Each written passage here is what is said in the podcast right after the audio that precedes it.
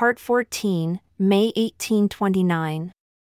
We still continued the work of translation when, in the ensuing month, May eighteen twenty-nine, we on a certain day went into the woods to pray and inquire of the Lord respecting baptism for the remission of sins, as we found mentioned in the translation of the plates. While we were thus employed praying and calling upon the Lord, a messenger from heaven descended in a cloud of light, and having laid his hands upon us, he ordained us, saying unto us, Upon you, my fellow servants, in the name of Messiah I confer the priesthood of Aaron, which holds the keys of the ministering of angels, and of the gospel of repentance, and of baptism by immersion for the remission of sins. And this shall never be taken again from the earth until the sons of Levi do offer again an offering unto the Lord in righteousness. He said this Aaronic priesthood had not the power of laying on of hands for the gift of the Holy Ghost, but that this should be conferred on us hereafter, and he commanded us to go and be baptized, and gave us directions that I should baptize Oliver Cowdery, and afterward that he should baptize me. Accordingly, we went and were baptized. I baptized him first, and afterward he baptized me, after which I laid my hands upon his head and ordained him to the Aaronic priesthood. And afterward he laid his hands on me and ordained me to the same priesthood, for so we were commanded. The messenger who visited us on this occasion and conferred this priesthood upon us said that his name was John, the same that is called John the Baptist in the New Testament, and that he acted under the direction of Peter, Jacob, and John, who held the keys of the priesthood of Melchizedek, which priesthood, he said, should in due time be conferred on us, and that I should be called the first elder of the church and he the second. It was on the fifteenth day of May, eighteen twenty-nine, that we were baptized and ordained under the hand of the messenger. Immediately upon our coming up out of the water after we had been baptized, we experienced great and glorious blessings from our Heavenly Father. No sooner had I baptized Oliver Cowdery than the Holy Ghost fell upon him, and he stood up and prophesied many things which should shortly come to pass.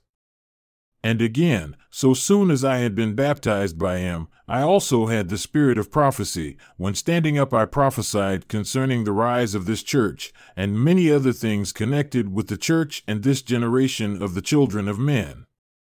We were filled with the Holy Ghost and rejoiced in the God of our salvation. Our minds being now enlightened, we began to have the Scriptures laid open to our understandings, and the true meaning and intention of their more mysterious passages revealed unto us in a manner which we never could attain to previously, nor ever before had thought of. In the meantime, we were forced to keep secret the circumstances of our having been baptized and having received this priesthood, owing to a spirit of persecution which had already manifested itself in the neighborhood. We had been threatened with being mobbed from time to time, and this too by professors of religion, and their intentions of mobbing us were only counteracted by the influence of my wife's father's family, under divine providence, who had become very friendly to me, and were opposed to mobs, and were willing that I should be allowed to continue the work of translation without interruption, and therefore offered and promised us protection from all unlawful proceedings, as far as in them lay. After a few days, however, feeling it to be our duty, we commenced to reason out of the Scriptures with our acquaintances and friends as we happened to meet with them. About this time my brother Samuel H. Smith came to visit us. We informed him of what the Lord was about to do for the children of men and to reason with him out of the Bible. We also showed him that part of the work which we had translated, and labored to persuade him concerning the gospel of Jesus Christ, which was now about to be revealed in its fullness. He was not, however, very easily persuaded of these things. But after much inquiry and explanation, he retired to the woods in order that by secret and fervent prayer he might obtain, of a merciful God, wisdom to enable him to judge for himself. The result was that he obtained revelation for himself sufficient to convince him of the truth of our assertions to him, and on the twenty-fifth day of that same month in which we had been baptized and ordained, Oliver Cowdery baptized him, and he returned to his father's house greatly glorifying and praising God, being filled with the Holy Spirit. Not many days afterward, my brother Hyrum Smith came to us to inquire concerning these things when, at his earnest request, I inquired of the Lord through the Urim and Thummim and received for him the following. Revelation given to Hyrum Smith, Harmony, Susquehanna County, Pennsylvania, May eighteen twenty-nine. A great and marvelous work is about to come forth among the children of men. Behold, I am God, and give heed to my word, which is quick and powerful, sharper than a two-edged sword, to the dividing asunder of both joints and marrow. Therefore, give heed unto my word. Behold, the field is white already to harvest. Therefore, whosoever desires to reap, let him thrust in his sickle with his might and reap while the day lasts, that he may treasure up for his soul everlasting salvation in the kingdom of God. Yea, whosoever will thrust in his sickle and reap, the same is called of God. Therefore, if you will ask of me, you shall receive; if you will knock, it shall be opened unto you. Now as you have asked, behold, I say unto you, keep my commandments and seek to bring forth and establish the cause of Zion. Seek not for riches, but for wisdom, and behold, the mysteries of God shall be unfolded unto you, and then shall you be made rich. Behold, he that hath eternal life is rich. Verily, verily I say unto you, even as you desire of me, so shall it be done unto you. And if you desire, you shall be the means of doing much good in this generation. Say nothing but repentance unto this generation. Keep my commandments and assist to bring forth my work according to my commandments, and you shall be blessed.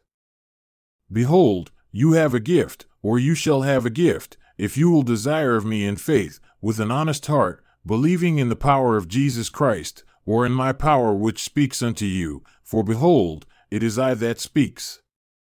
Behold, I am the light which shines in darkness, and by my power I give these words unto you. And now verily, verily I say unto you, put your trust in that Spirit which leads to do good, yea, to do justly, to walk humbly, to judge righteously, and this is my Spirit. Verily, verily I say unto you, I will impart unto you of my Spirit which shall enlighten your mind, which shall fill your soul with joy, and then shall you know, or by this shall you know, all things whatsoever you desire of me which is pertaining unto things of righteousness and faith, believing in me that you shall receive.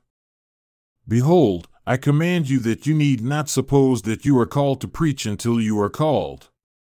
Wait a little longer, until you shall have my word, my rock, my church, and my gospel, that you may know of a surety my doctrine.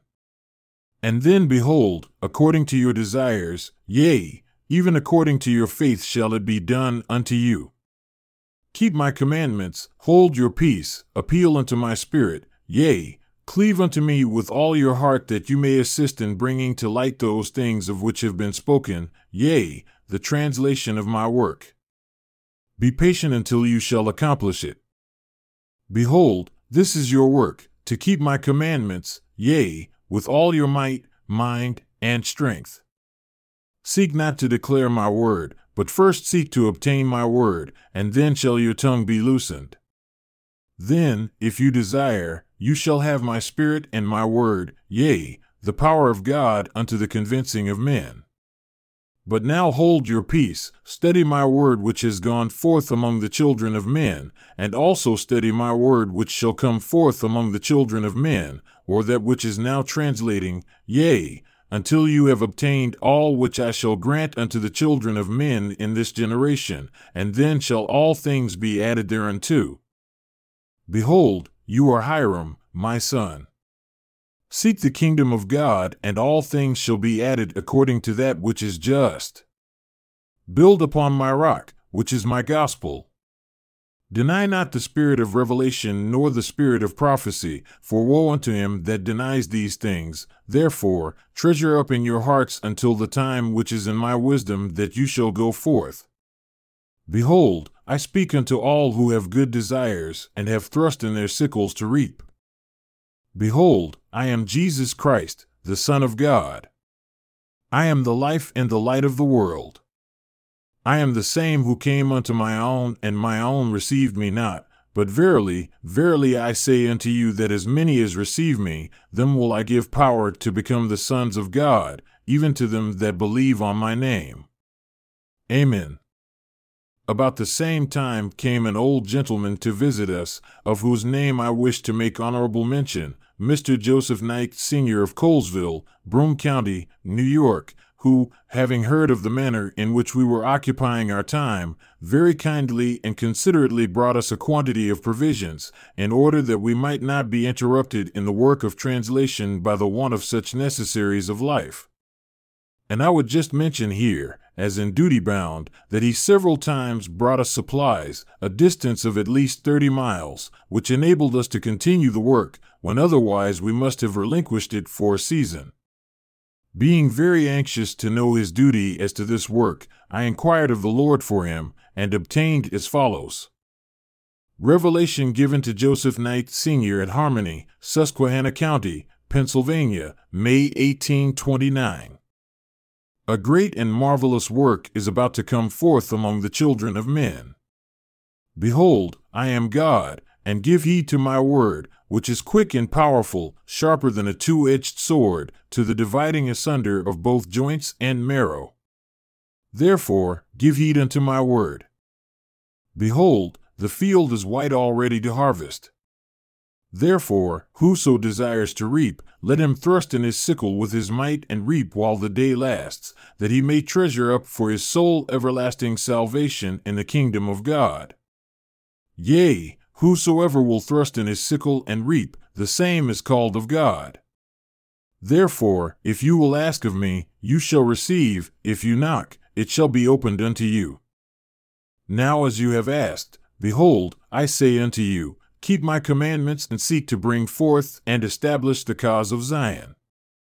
Behold, I speak unto you and also to all those who have desires to bring forth and establish this work, and no one can assist in this work except he shall be humble and full of love, having faith, hope, and charity, being temperate in all things whatsoever shall be entrusted to his care.